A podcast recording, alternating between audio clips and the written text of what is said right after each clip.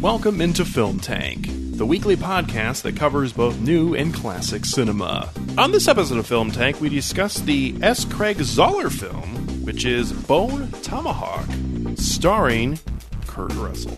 If you would like to get in touch with Film Tank, you can always email us at filmtankshow at gmail.com. You can also find us on Facebook, Twitter, and Instagram at Film Tank Show. And you can listen to all of our episodes on our website, filmtankshow.com, or on iTunes. And now, here are your hosts, Nick Cheney, Toussaint Egan, and myself, Alex Diekman. Hey there again, everybody, and welcome in to episode 173 of Film Tank. I am the aforementioned Alex Diekman, along with the aforementioned Nick Cheney and Toussaint Egan. when were either one of us aforementioned? During the intro. Where Wheretofore Oh. were we mentioned? Oh, you oh, mean like oh. during the intro we play over every episode? Yes. Gotcha. Ah, yeah. that nice. makes sense because we, as hosts, do not hear that every week. Unless you listen to the episodes. Got it. Yeah. Makes sense now. You're Does just it? being consistent, and I'm just being an idiot. It's great because you and I have had the same amount of adult beverages, and yet I have an idea of what's going on, and you apparently do not. By adult beverages, do you mean uh, beverages that can both A, vote, and B, be tried for adult crimes? I don't know. Where Uh, they can be this. used as accessories to either both of those. Um, Who the fuck are you? uh, I'm Toussaint Egan.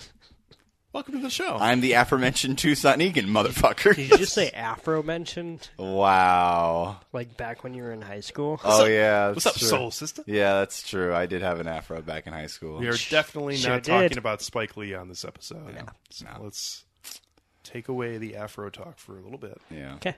Just for a little bit. Are uh, you sure? Because there's only one black person that I recall in this film we're talking about today, and he did not last long. Two. There were two There were two. There was one at the bar. on the bar. Remember? Oh, he's the assistant Because I made a joke about how he would be the last black person after the first one got Yeah, murdered. it's true. I mean, it's a joke, but it's also true. Yeah. So, yeah. Well, that's kind of you know my humor in a nutshell. It's it's biting reality.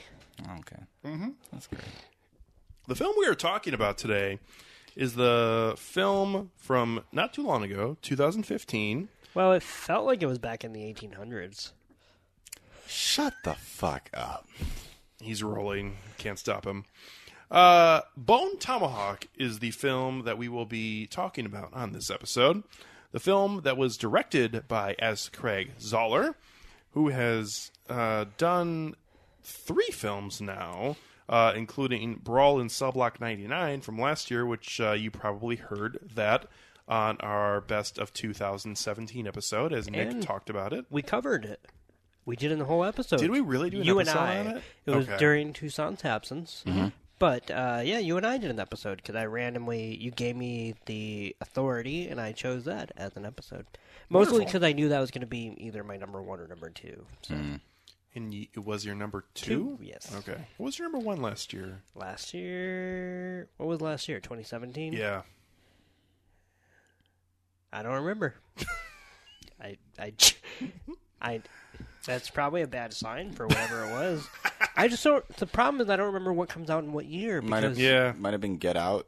no, No. Um, because things come out and it's like technically they have a date of whatever, but then I classify it as a quote unquote 2017, uh, 2016. No. It was a flat circle, dude. I don't. I'm gonna look this up though. Because I don't think this was that. I think this No, was it was film number- that firmly came out. No, no. I'm, I'm talking about your number one film. I believe it was a film that was firmly in 2017. Was it Cameraperson or was that No. number or was that 2016? Yes. No, it wasn't either. That wasn't it. I don't know. I'm gonna look it up though. 'cause At I'm- any rate, I'm curious. Can't remember what my top films of 2017 were. Well, Wow, they this all got is- three stars. So. this This is a really good podcast. Let me I think tell you, so. this is fantastic. This is three people just stumbling all over Well, each other. fuck you. We're Stumbling. watch- we watched this movie pretty late, and we're recording, so Oh, I'm, yeah? I'm not at my on my peak right now. It's on a Friday night, and it's been Oh wow, my number one with three billboards, Okay, I- which I forgot because I just didn't think of myself as putting that as like my number one. Which is not to say that I disagree with that, but I forgot about that. but it's so. pretty bold. it's been on HBO here in the rotation for the Yeah. last month or so, and I uh, watched about twenty minutes of it about a week or two ago, Yeah. and yeah, I'm I'm interested in watching it again. It was in my top like fifteen from last year, but I didn't love it. It, it's one of those films where you know it completely works for me, and I hate defending it in public hmm. because of whatever the fuck you think about it. It's whatever. I don't care. The reading of Woody Harrelson's suicide note in his voice is wonderful. Pretty great. It is. I'd watch a whole movie of him reading letters. Yep. Would it be like Paterson only with him? Uh, not quite. Hmm. Because Paterson, well, yeah, not quite. Okay.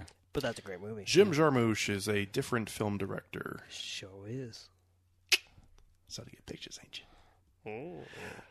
So, in addition to Bone Tomahawk, S. Craig Zahler has also directed Brawl in Cell Block 99 and a film that has come out this year called Dragged Across Concrete, which uh, stars, believe it or not, Mel Gibson.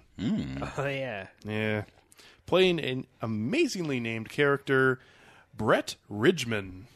That's awesome. Brett Ridgeman. That's awesome. That's a great name. Also, Don Johnson makes an appearance in that film, so I'm already interested. I mean, I'm gonna watch it.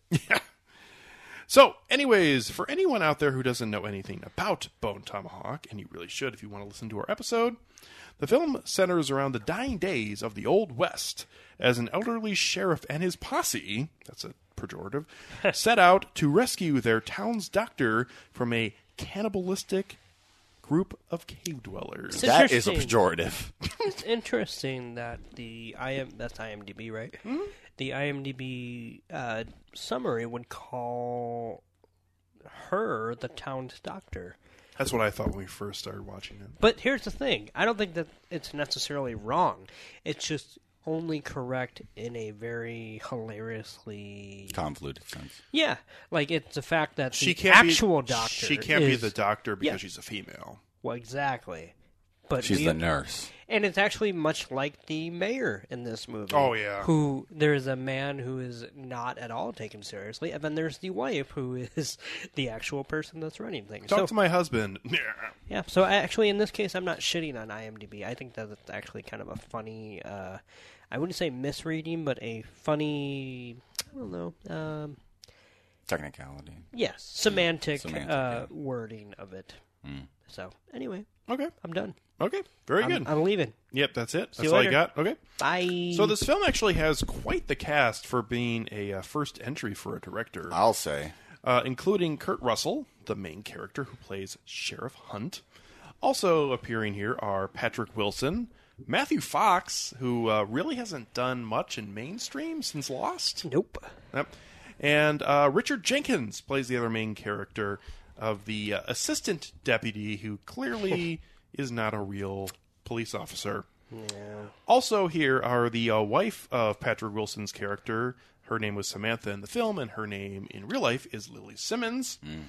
And also, we have a couple other uh, appearances by some character actors, including David Arquette and Kathryn Morris, who some people might remember from Cold Case. Also, she was a minor character in Minority Report. She plays Kurt Russell's wife in this film.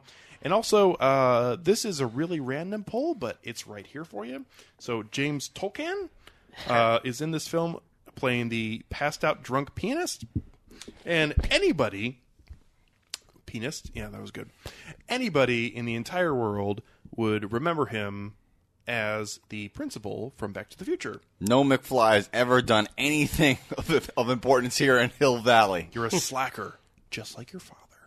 Well, that's going to change. Oh. I don't think so. Also, I think he's still uh, a slacker. David Yeah, Arquette's uh, buddy um, played by Sid Haig or Haig, however you pronounce it. oh, uh, from the Rob Zombie films. the c- famous uh, Captain Spaulding character. Yeah. And the guy who tends bar at that saloon uh, is.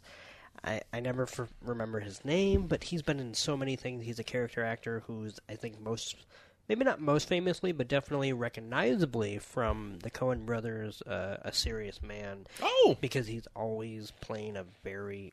Uh, Serious man. no, I was going to say Jewish person. ah. so was the mayor. Yeah, He was definitely Jewish. certainly. Nice, short, lawyer-looking person. Yeah. With A pleasant affect. barely a line. No, well then that's not by accident. Excuse me, you should address my husband, not me. Look at you say it in a man's voice. That was great. You Wow. should trust my husband, not me. Excuse me.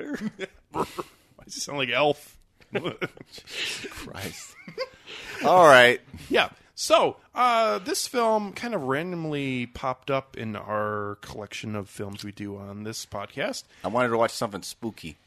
You I did. think it kind of was. It falls it's, into it's, that. it's definitely spooky. But at the same time, I've been wanting to watch this film uh, really for the last maybe like six months or so because I've always known about it and I've always been interested. And at the same time, I've heard you, Nick, and uh, our friend Kenny Yeah. talk about this recently. So we were looking for something to do this week because in reality, there's not that much out in the theater right now that we haven't talked about already. when there's a conversion of tastes between Nick and Kenny, I know I'm in for something special. So I'm really, Yeah. I I'm was really very- fucking. I remember I was really down for seeing this movie. I was Yeah. puzzlingly surprised by Kenny's kind words that he said about this movie. Yep. And for the most part, I am down for new age westerns because the idea of the classic western is basically dormant in this current time period. Yeah. And westerns are almost always paired up with a different genre. Yeah. And this one is really not an exception. Westerns, by their nature, are myths that are created in order to basically assert um, American hegemony. So it's nice to uh, have Being uh, kind of a downer right now. to yeah, have can we turn off that microphone? new age uh, westerns that sort of like peak at sort of the barbarism of that time. Well- and actually like, you know, in my opinion, new age westerns have taken the baton from something like The Unforgiven, where they have branched off into other genres. that was probably the last They've- they- great, like, what I would say classical Western. And even that movie, in and of itself, is technically a rebuke of Westerns Uh-huh. in general, but it doesn't add anything that you wouldn't see in a Western. right? Yeah, that's fair. but at the same time, it branches off into other avenues where something like a film, if you would see like something like anything made by John Wayne, True. uh, is much more of a classic. That is the prototype. yeah, of a western. it's, And even- it's it's what um what's his name's what to do so seriously uh character from the Coen Brothers film uh is playing who played Han Solo Yeah. Oh, Alden Ehrenreich. yes Yeah. he's Yeah. playing a very silly cowboy in a really ridiculous western and that's what most people think of when they think of westerns from the 1940s Sure. that time period but Even uh, though there are good westerns in between that. I yeah, will say definitely. that. Yeah.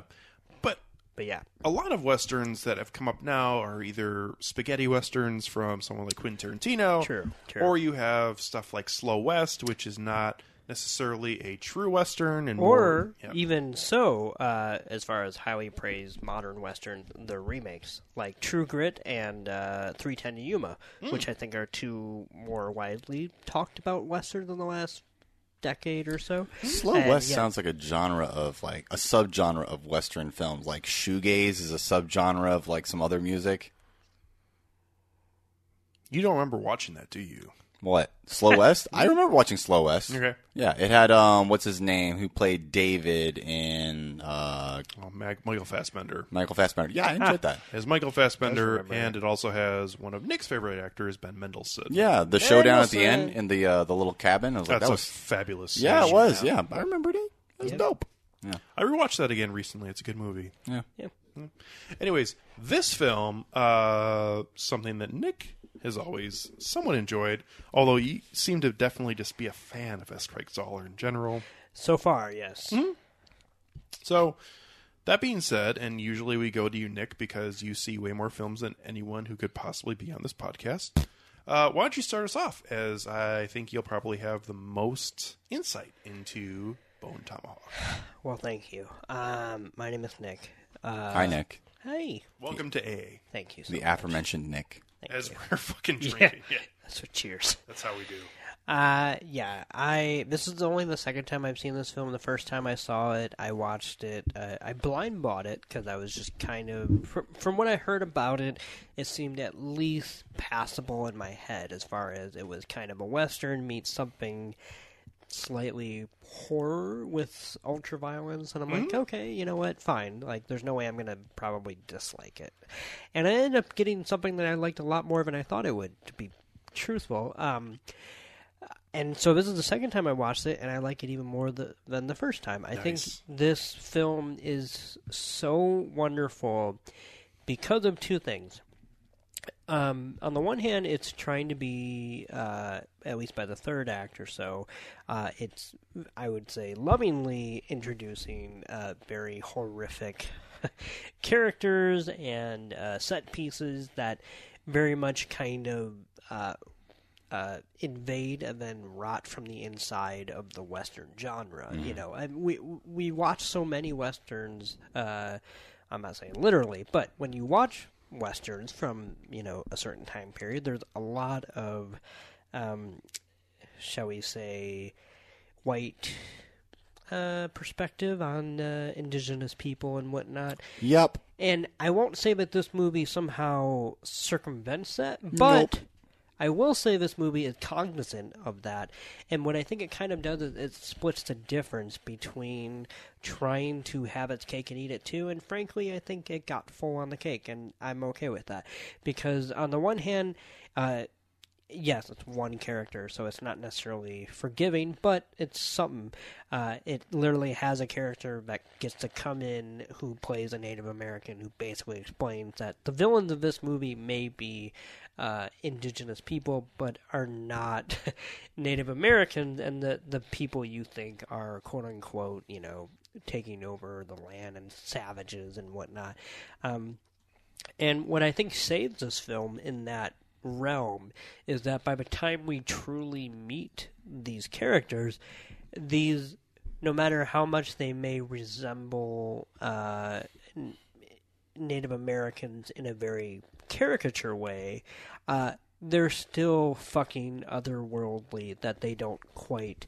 Uh, stand in for anything other than That's- pure savagery. Yeah, it's it's fucking insane. Even e- explaining how they're able to like do their whole like Yeah. chant call, it's still fucking. How the fuck did they do that? Like Yeah. that's it's it's Even cutting it out and trying to blow into it does right. not work. Yeah, it's just crazy. Yeah. Um, and then the other half of this film, besides that kind of horrific uh, violence and uh, brutality on display, is, in my opinion, just a really good uh, character work uh, between most of the main cast here. The the four people between uh, Kurt Russell, Patrick Wilson, even um, Matthew Fox, and uh, Richard Jenkins. Their little road trip. It's funny because that's the meat of the film. hmm And yet, also, that's probably the best part of the film for me. I would agree. yeah, their interactions with each other and their constant back and forth. It's it's very weird because it takes the masculinity of the old Wild West, and I wouldn't say it deconstructs it. Mostly because I'm fucking tired of hearing that word in general for any genre. That things don't have to necessarily deconstruct anything for it to be just novel. It can just be itself. Yeah. But it has these four characters exist alongside each other, and they very, very ever so slightly break down the tropes that they are. Even Matthew Fox, who's a pompous asshole, you know, um, cowboy. All of the above. yeah. But And- please describe him in the film. Um, He has a glorious mustache in this. He sure does.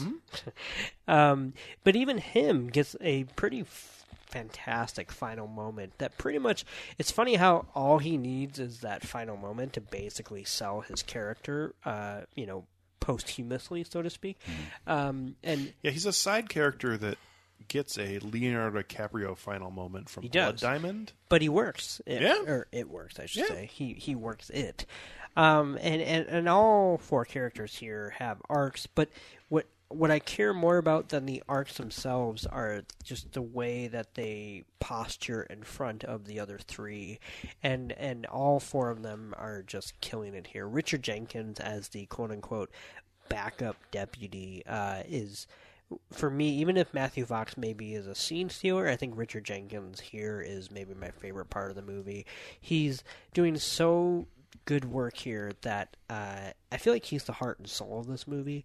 Um, and the way people treat him is such a it, it kind of reminds me why people used to love westerns, which is that for such a lawless uh, genre of filmmaking and uh, time period, if you're gonna try to inflate that with They tried to have some some regard for basic human dignity. exactly. And Richard Jenkins has no shortage of that, nor do the people that basically deal with him. And I absolutely love his art, especially the fact that he survives throughout the whole movie, which I think is actually pretty telling. Because if he died, um, I feel like there would have been no real dignity in that. He would have just been at whatever. It's an indictment of dignity. Yes. And so I, I absolutely love him in this movie. And then, That also led to, um, even though on the outset it's a little bit of a corny line, but at the same time, uh, one of the better uh, send off lines I can recall from recent film history, which was when Kurt Russell is basically dying and sending him off and saying, Please say goodbye to my wife and I'll say hello to yours who's passed That's away. that's a fucking line. I mean, man. that is Yeah. just like a walk off grand slam right there. and I think mostly Kurt Russell sells it. Like, he does, on but, but paper, but it works because of their previous relationship together too. Absolutely. And one thing I love about the Richard Jenkins character early on in the film is that um, there's a great uh, moment when he first shows up, when he um, shows up at the sheriff's office, and basically the sheriff is feeding him because he clearly can't take care of himself. And he tells a story about how he was either late or something, I can't remember, but that day he went out to see the grave of his wife or whatever. And he kind of like waits a beat to see if the sheriff will respond, but he Kurt Russell's character just doesn't. And I, you know, the first time I watched it, I remember thinking that was like rude because he was just trying to whatever. But then, just watching it the second time and seeing the entire film, we find out that just before he goes uh, on this uh, adventure with the three of them, he goes and visits his wife, and then you get the idea that this is actually a daily thing. Yeah. So it's less that Kurt Russell was trying to, you know, not acknowledge him, but sort just of like observing it in silence. yeah, and just kind of saying this is a daily routine thing, and Yeah. it's not as to, to Kurt at least, it's not as special as it is for him, and Right. it just makes that character all the more tragic and yet uh, perfunctory. So, Right. Um, but yeah, I have a lot of thoughts about this, but I just love the way that this basically takes a Western film. Uh, in a very slow pace, but then pretty much ramps up the uh, visceral action in the last half hour uh, to a very, very uh, wonderful degree for me, for myself. So. I'll go next. I fucking love this movie. I did not. I did not know what I was getting into Three out of five. when I um when I started it. Um, but just just because I deliberately decided to like eschew like learning anything about it. I only Yeah. knew it from its name, and I thought it was gonna be like uh. I thought it was gonna be something akin to like Cannibal Holocaust or something like that shit. Just because like I asked for something spooky and you you brought this up and I'm like, oh, okay, what am I in for? and I am very much down for what I got because this is just a a beautifully deliberate, just well composed. The, the cinematography for this film is, is gorgeous. The shot composition for this is gorgeous. The, the the the cast for this is so robust. Like I caught myself thinking, "Holy shit, this guy's here. This person's here. What the fuck are these people doing here?"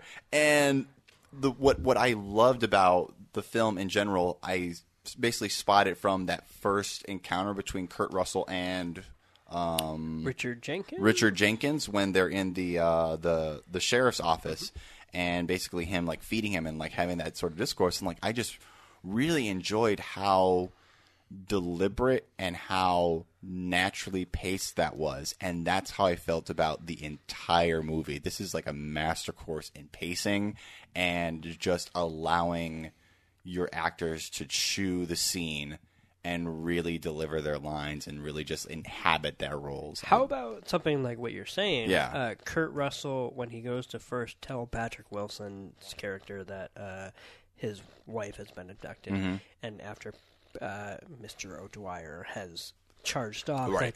that, uh, Kurt Russell's character goes and goes past him to shut the door. Right. You know, like and grab his shoes yeah, too. and grab Yeah. his shoes as well. And yeah, those because are he's not like- thinking. no, Yeah. and those are moments where the scene always goes on longer than a normal scene that you would expect, Right. but there's always a purpose to it. Yeah.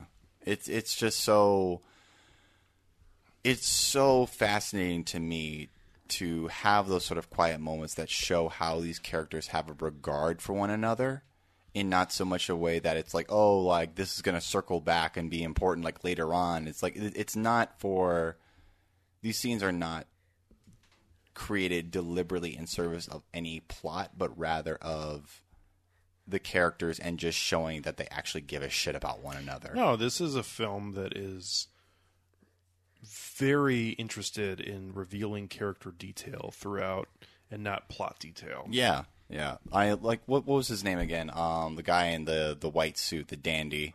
Matthew Fox? Yeah, Matthew The Fox. Brooder, I think was his name. Yeah, he's a. I I loved his character just because he's such a fucking asshole and how he felt the need while they were setting up camp and they were setting up a, a defense perimeter to brag about how how many women have invited him over for dessert and like we had like this whole thing Well, that about was after he was called out. after he was fucking called out when he was just like, yeah, it's like you're not married because no one will want to be with you. It's like I think a lot of women have actually asked me for dessert. So I was like, fuck you, dude. Like really, this is what we're, we're what you're talking about with like the whole like almost buddy b- the the most buddy cop road trip sort of scenario in that it paces out every single like archetype of like male like performative masculinity there is there. There's always got to be that one fucking guy who's got to brag about like how much he gets it and nobody gives a fuck man. Nobody gives a fuck. The thing I liked about Matthew Fox's character of Broder or Brooder or whatever it was is that he like uncomfortably reminded me of a very off-putting comedian who I actually really like named Anthony Jeselnik. Uh, that he had a very cold and matter of fact yes and I don't slow care if you like me type. no. Yeah. And just a very slow delivery, but at the same time, like he was just hitting all of the unfortunate notes that somebody like Louis C.K. would hit. Yeah. So I was just like, fuck. this guy got that deadpan sort of Absolutely. Yeah. Him And- telling Patrick Wilson or Mr. O'Dwyer, "I'll try not to flirt with your wife when we reach the camp." And It's then, like- and then he, he, he doubles down on it a little bit after he gets punched in the face. I'm saying, "Oh, out that here was- trying to save her and you. I think that owes me No. at least an innuendo. No, I was like, it fuck you. It was before that when after he punches him and fucks up his leg even worse. Uh, when Matthew Fox says something to the tune of, "I courted your wife and she denied me," as if that makes this situation any better. yeah. He's like, "No, no, no, you don't understand. I tried to fuck her." Oh my god, this is such an awesome movie. I love it. Um, I'm looking forward to watching it again. Um, but I'm gonna pass off from my initial thoughts to Alex. Yeah. Uh, in addition to you guys, I also thought this film was absolutely delightful. Um, I will say there was one scene early on that caught my eye that actually kind of tipped me off a little bit that this was going to have some horror elements to it. And I love this scene, and it was very minor. Um, but I thought it was uh, one of the best cinematographic decisions I've seen in a while, and I throw those kind of things around all the time. But at the same time, uh, I feel like it really is warranted in this particular instance because when Patrick Wilson is reading his letter that he wrote to his wife that she insists is a poem, and he does not believe it is. Uh, she has left, and he does not know at this time that she is going to be captured. But he is about to go to bed, and he's reading this poem or letter, however you want to read that. It's not a poem. Uh, well, he says that, and he also is kind of weird about it. At any rate, um, the film and the filmmaker takes a very interesting move and does a wide shot at that point, which made me feel like I was waiting for somebody to walk in and murder Patrick Wilson. And it's a very deliberate and bizarre choice in an early part of a film that didn't really have much of that until the very end. Uh, and I love the tone it set because it made me feel on edge.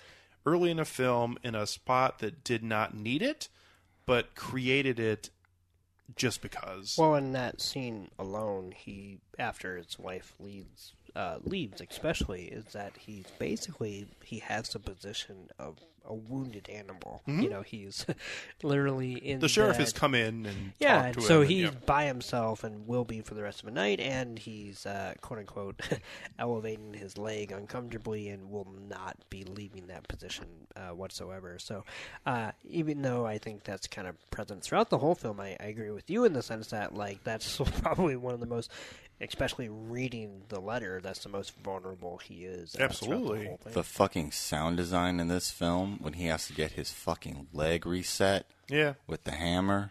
yeah. There is great sound design in uh, his film from last year, Brawl in Cell Block 99. yeah. So let me as see well. It it's a uh, it's a different film than this. Oh, I'm I have to sure. Say, but at the same time, Sound like uh, the raid. You'll eh, a little bit, but not necessarily. Okay. Um, I think you'll be entertained by it if you see it. Sure. I was gonna say if you like this, I don't see you I fucking love this. I want to see more of this guy's films. disliking Yeah. the next one, No. I can see you liking this more, and I can see someone liking. I the like ex- this more than which Brawl I in can Cell Block understand. 99. And I pretty much like. I would say Cell Block more, but I also pretty much give it up to this movie as being slightly better with the script and cinematography, which I know is almost laughable because then it's like, what else is- would I like? But I mostly just like the stru- structure of Cell Block 99. Well, that's a that also features some really nice acting performances. Vince Vaughn, Jennifer Carpenter, Don Johnson. Don Johnson So playing the warden. Yep, Anyway. He's perfectly cast. Anyways, listen to our episode on that if you want to hear more on Cell Block 99. Do it. But uh, for the remainder of this film, this film uh, really gets sold by its performances. Um, if if the second act of this film was not as good as it was, I don't think that the final act, which is a departure from the rest of the film, would be nearly as good as it is. Um, you have very good performances by actors who come from actually vastly different backgrounds, which is actually fascinating to me. I mean, Matthew Fox is somebody who made his career uh, being a popular character on a television show. Not to mention a popular character who's a daddy's boy, whiny little fuck. So the idea that like he went for, and he's the main star of that show, mm-hmm. but the idea that he went from Jack, who's probably one of the most annoying lead characters in a great TV series ever, to this character who's like.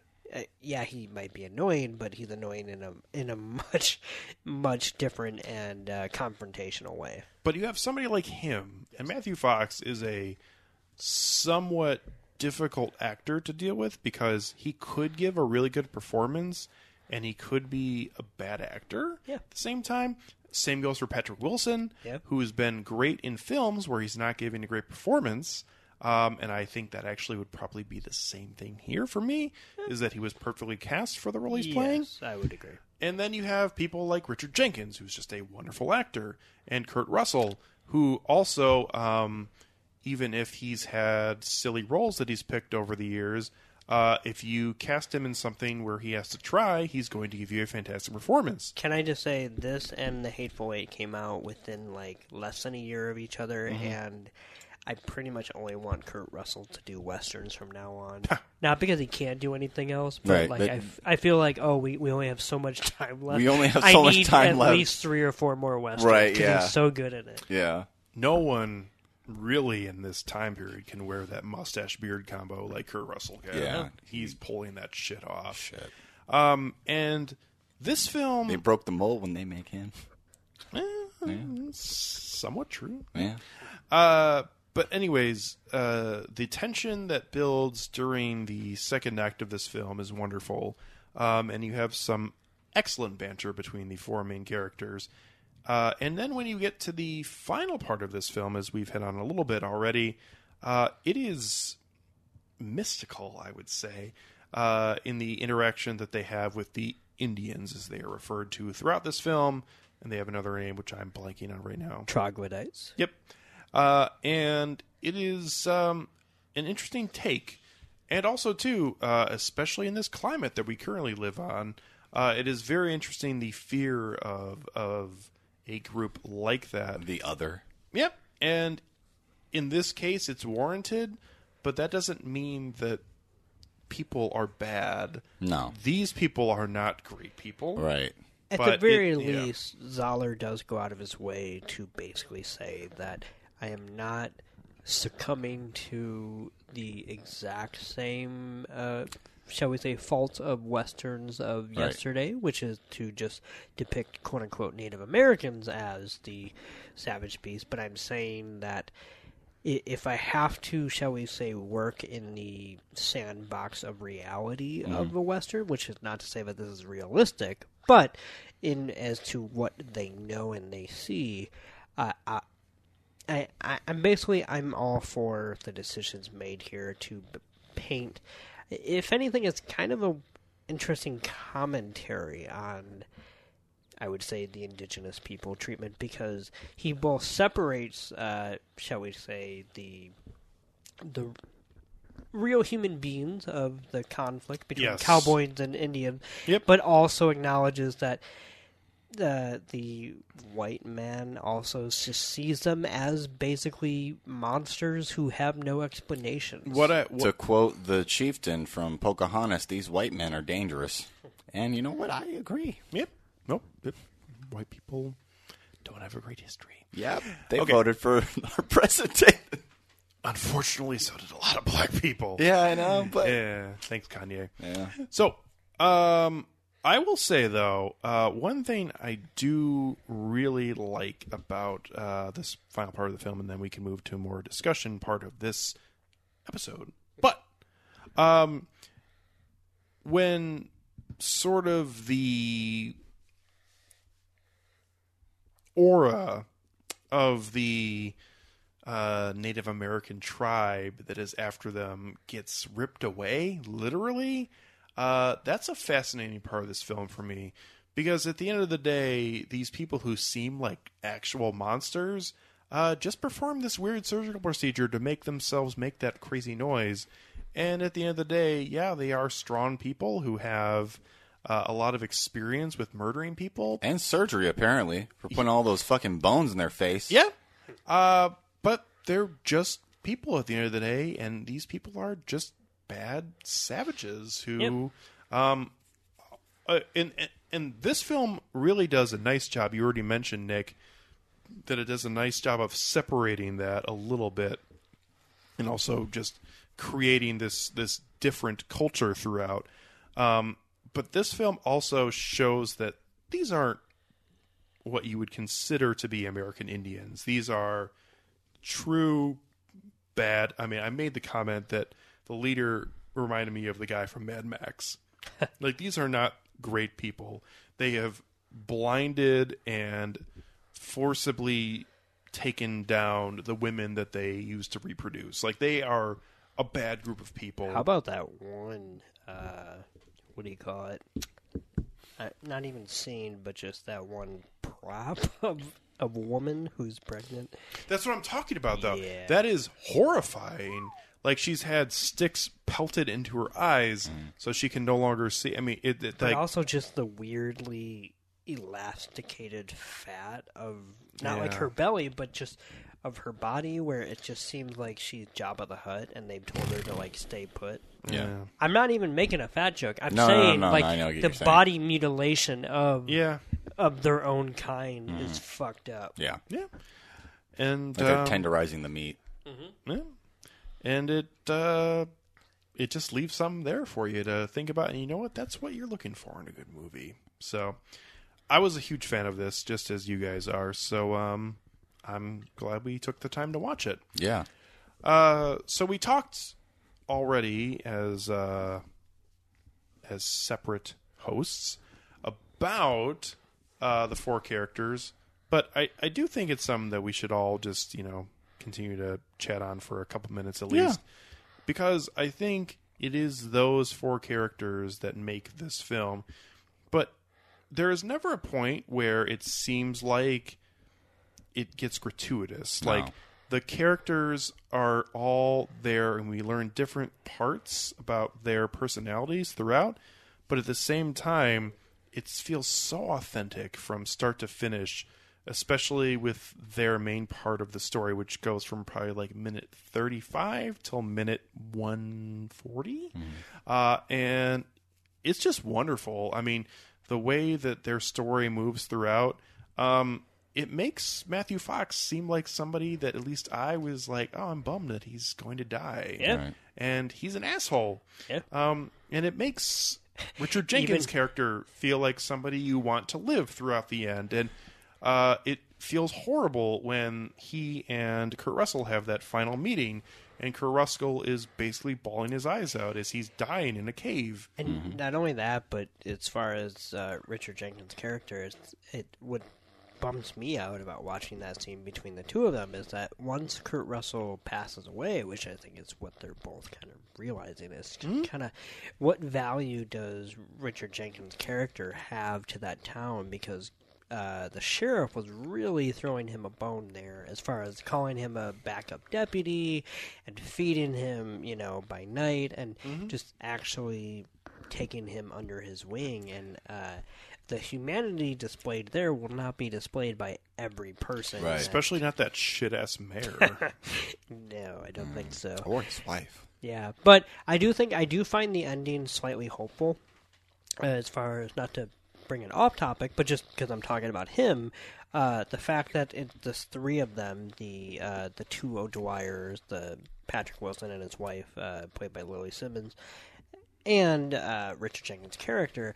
And for me, the fact that it's the three of them that survive, I actually find that slightly hopeful, especially with um, Richard Jenkins throwing a rock to mark the path, even though there's no one coming Right.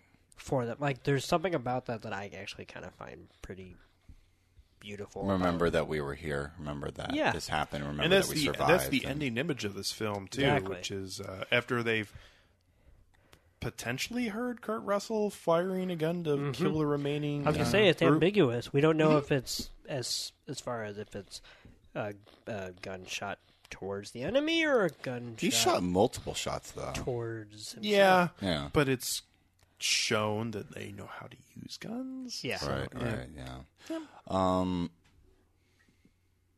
what was I going to say? I think that this film isn't, even though it's not explicitly constructed this way, I don't think that's what the intention was. I very much think of this film as a journey of discovery, not only of who these abductors are and what is it that they want and what is their nature, but not even of just the West itself, which I also believe that it's also part of that, but also in under uncovering these characters and their dynamic with one another and how it is done in a way that doesn't feel um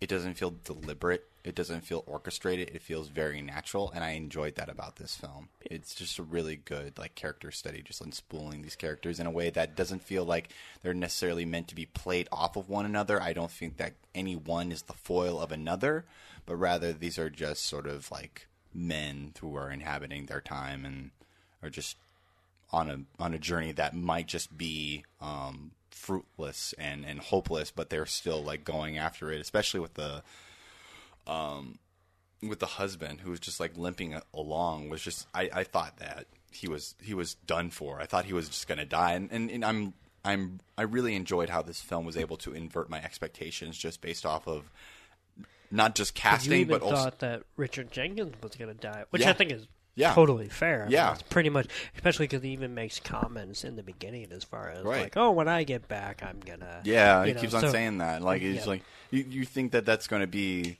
that's that's the film literally telegraphing and like yeah this guy's not going to be able to get home like oh he's just one more day away from retirement that's, that's that that kind of guy but what breaks my heart just thinking about it now is like how the sheriff his last scene with his wife was his wife telling him not to go and him just chopping up the the cheese and stuff and saying it's like I have to do it I got to do it We'll have no But- more words and, about this. and no more words about this and then like I hope you come back. And yeah, I know, and and Nope. it, it's just uh, Yeah.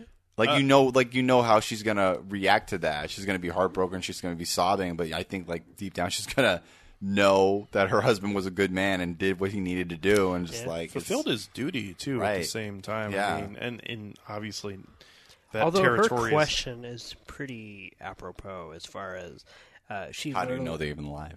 No, I was gonna say, you know, you only have y your limits are only so far as to, uh, I I would say as to the town itself. Like, Yep. why go above and beyond to if- protect somebody from the town. exactly Because like- they are the town.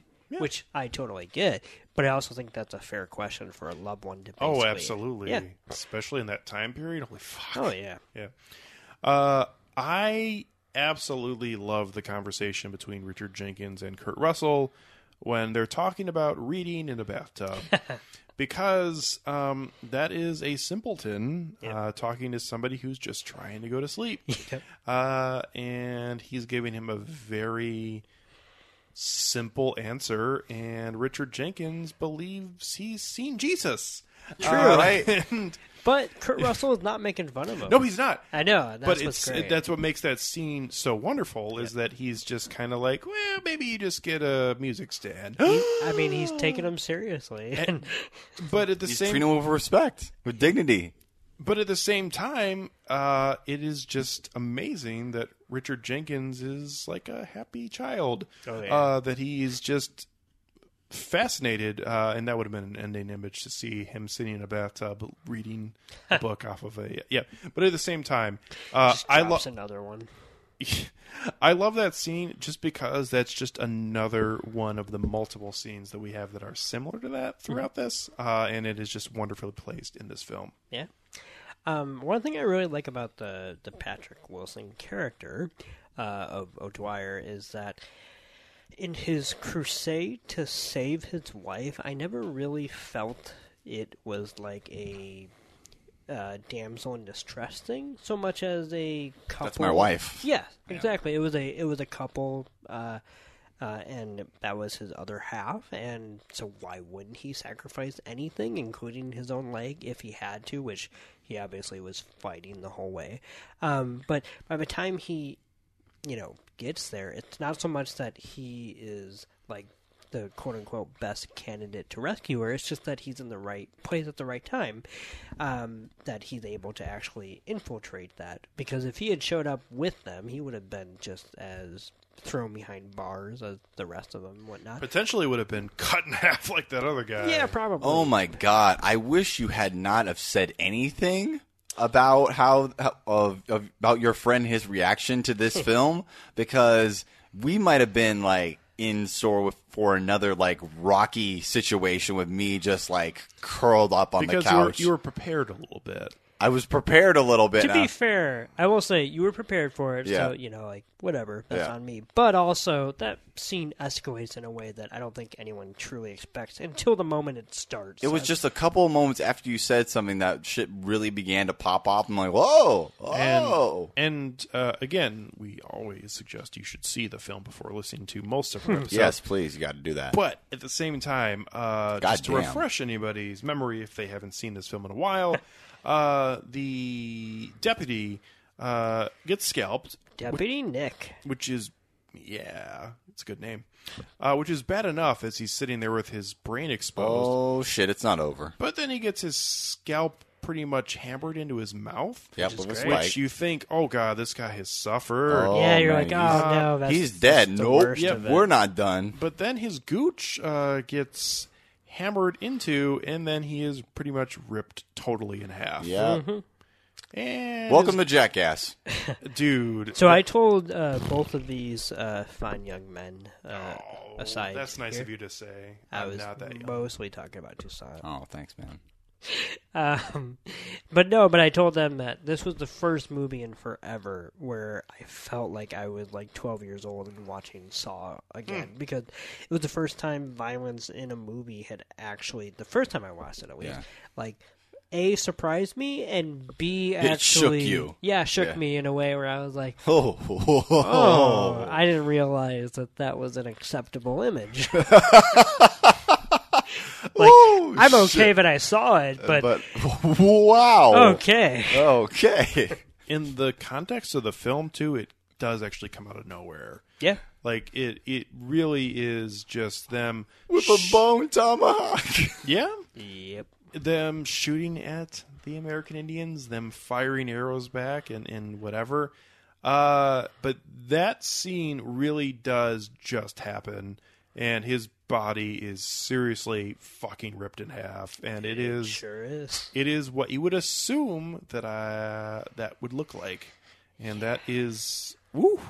Yeah, I gotta say, uh, S. Craig Zahler. It's not like anything in, I would say, Brawl and Cell Block 99 is as bad, I would say, as that. But I will say, even a movie like Brawl and Cell Block 99, man, does this guy know how to do violence. Like, Oh, yeah. He's for a very specific audience, so if you're not into it, I totally understand. But uh, I can think of at least one thing that actually, considering I had only seen this movie maybe one and a half year prior, uh, I there's a scene in Cell Block that I basically cringed at in a way where somebody's jaw left their body. Uh, that I was just completely disgusted by. So I can't wait to see what else he does. Yep. Wanna wrap it up? Okay. Uh, so going to ratings, I will go first, I guess. Okay. I thought this film was wonderful. Oh, yeah. Um, this had a clear start, middle, and ending. Um, not that most films don't, but at the same time, No film does. no, This is the only one. no. That also is not true. But at the same time, uh, in this modern era we live in, structure is played with throughout. Uh, usually, even though most films have some kind of a, you know, co- uh, I wanted to say coherence, but that's the wrong term. But they they they stick to a 3x structure for the most part. And I will say, as to what you're saying, is that I also think that most modern westerns try to do something so obnoxiously uh, not incoherent, but like free flowing, uh, because they're trying to be quote unquote revisionist westerns. That it's refreshing that even though this film has a very disgusting side of it, that it also sticks to a very plain and straight arc. Yeah, and uh, going off of that, this film has a very clear three act structure, uh, and it works to this film's benefit 100%, I think. Uh, wonderful performance, wonderful cinematography, and um, just very good filmmaking here in Bone Tomahawk, and that's why I give this film a four out of five. As I, I think this is a uh, very well made film by a director who um, might have come along at the wrong time, in all honesty. But uh, in saying that, I'm happy he's here because I have at least enjoyed his first two films, even though I like this one more than Brawl and Cell Block 99. Um, this is the kind of filmmaker, uh, if you want to, I mean, I would, apples to apples wouldn't, but I would compare what he's doing to something like Yorgos Lanthimos, is that he's making films that are um, subverting expectations uh, for the genre that they are inhabiting. And I very much enjoy what he is doing. So, four out of five for me for Bone Tomahawk. I liked this film. I think you'll be surprised about how much I like this film. Ooh! Uh oh. No way. I really like this It ain't gonna happen. Not not up in here. No, not in here. Okay, okay. But But I really like this film. okay, So my score for Bone Tomahawk is a four and a half out of five. Yeah, he almost went there. I almost went there. That was further than I thought he was going to go. To yeah, I, I, agree. He, yeah. he- but he sold it really well at the Yeah. beginning. Yeah. I thought he was going to go there. No. All I don't. the I don't. I don't go. I know. I told you. I told you my rule is. But the fact that I'm willing to go as far as I did, Yeah. On I a think first speaks- viewing, too. On a first Yeah. viewing speaks to my enjoyment of this film, and I'm You're a looking. slut. and I'm looking forward to like going back to it and seeing how it improves over time because I feel like this is the sort sort of film does. that's yeah it does and I'm I'm really looking forward to seeing this and also seeing his other films because this was this was fucking dope. I I came in here with no expectations and was utterly blown away. Holy shit! What a great movie. Four and a half out of five. God damn. I got nothing left to say. All Nick, right. Hell yeah. Well done. Stamp of approval. Oh boy, wow! I give this four out of 5 Hmm? and this is the second time I've seen it, and I honestly kind of see a window of opportunity for it to go as high as a four and a half because uh, I've only seen it twice, and each time I've seen it, I've liked it more, and I, Mm-hmm. every time I think about it, I like it more. But no, I think this is just a fantastic uh, modern western that. Uh, in my opinion, uh, introduces a lot of great horror elements in the third act. I, it's not so much that I would uh, necessarily say that the that the definition of that third act is horror, but I think that what makes this movie kind of special is that after we're treated to such a wonderfully incisive character study, we still have more surprises left in store, which is a extremely brutal and terrifying uh, final battle. You know, it, it it's one thing for most uh, westerns, whether it's a modern or a classic, to rest your laurels on a quote unquote final shootout. It's another thing to rest it on something that is so uh, nihilistic that is terrifying and violent and so beyond the scope of what most of the characters from this time period would ever be equipped to handle and yet some of them do and that's ultimately what i kind of find that i love about this movie is that i said it earlier that it's kind of hopeful. It's um by the end of it it's not so much that the good guys won so therefore you know justice prevails but that not all is lost even in the bleakest scenarios and uh, that's what we get here And so fuck, if that isn't a message that we need right now, Sure. I don't know what is. Sure. Uh, so yeah, uh, all four main uh, central performances are fantastic in this movie. Uh, the dialogue in this movie is amazing. I pretty much, uh, God, the first forty minutes of this movie, and I like everything that happens after it. But when they're in pretty much Bright Hope, uh, and they're just kind of uh, going back and forth in the bar or in the sheriff's office, uh, I would watch an entire movie of that let alone what we get. And um, it kind of reminded me of uh, Robert Altman's McCabe and Mrs. Miller, where it's just a very, um, I, I wouldn't say improv western, but just a kind of fun and melancholy, uh, uh, I don't know, minutia western. Oh, I was just going to say uh, the scene where Kurt Russell is discussing the current goings on with uh, David Arquette is wonderful, just because David Arquette believes he's playing this uh, very normal kind of character as he's trying to get away with whatever he's trying to get away with, Mm-hmm. And at the same time he's basically wearing the tells on his forehead Oh, like yeah. somebody in Rounders Yeah. um, and it is it is wonderful. And Yep. then at the end, uh, he gets called out on his bullshit and runs away, and uh, basically gets shot and ruined. And you know specifically about David Arquette, which I actually think is pretty well casted in this movie. He fits in for the limited time period he's in this film. Absolutely, and for him to uh, so now that you've seen the whole film, basically, if you didn't already catch it, but what he does is after his friend was killed by those indigenous people, he assumes his identity, named Buddy, and I love uh, Kurt Russell's line about, "Well, you're not very friendly for a guy named Buddy." Yeah.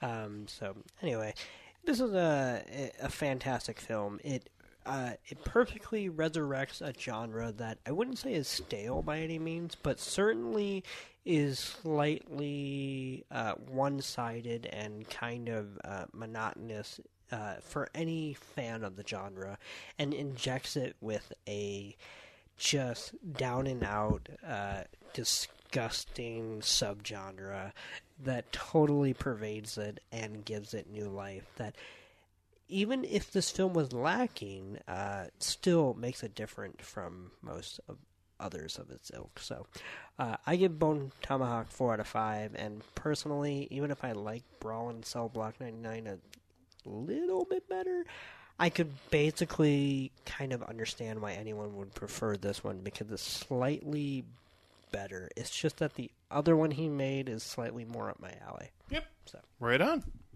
Good times. Anyone out there who has any thoughts on Bone Tomahawk can always send them to us at Film Tank Show. at Swing them our gmail.com. way. Or swing them our way. That works too. swing too. away, Merrill. Oh, nice signs reference. Right before Joaquin Phoenix made a transition into his current form. Show did. so, coming up on our next episode, we are going to try something different because the three of us are going to be here, but we are also going to have two guests How on the will episode. we do it? The audience will just have to find out. How will we do it? At the same time, they also have to find out who the two guests are, and I will only say that both guests have previously been on episodes of Film Tank. Can you guess who? What's the mystery? Okay, Toussaint and Nick? Toussaint. Oh, Yes. is it? What Is, is, it? it? Is it you? Am I? Those are both good guesses. Wait. both of those two people Are we will allowed- be on that episode. We in did addition, it! In addition uh, to the guests, Oh, okay. I know We didn't do it. this is way outside the box. We're on far this beyond episode, a glitch here. yeah, on this episode where we will have five hosts for the first time ever in Holy shit. the history of this illustrious podcast. We will be talking about the film based on Freddie Mercury and the band Queen, entitled Bohemian Rhapsody, uh, which has gotten mixed to poor reviews on the early uh, opinions, but at the same time uh, is an intriguing story and a film that appears to have uh, some very grandstanding moments, uh, for better or for worse. So we will be discussing that coming up on our next episode. From Nick Cheney, to Toussaint Egan, and myself, Alex Diekman, we thank you very much for joining us here on Film Tank. We'll be catching up with you again next time. Let's get some wet cake. Oh, you son of a bitch.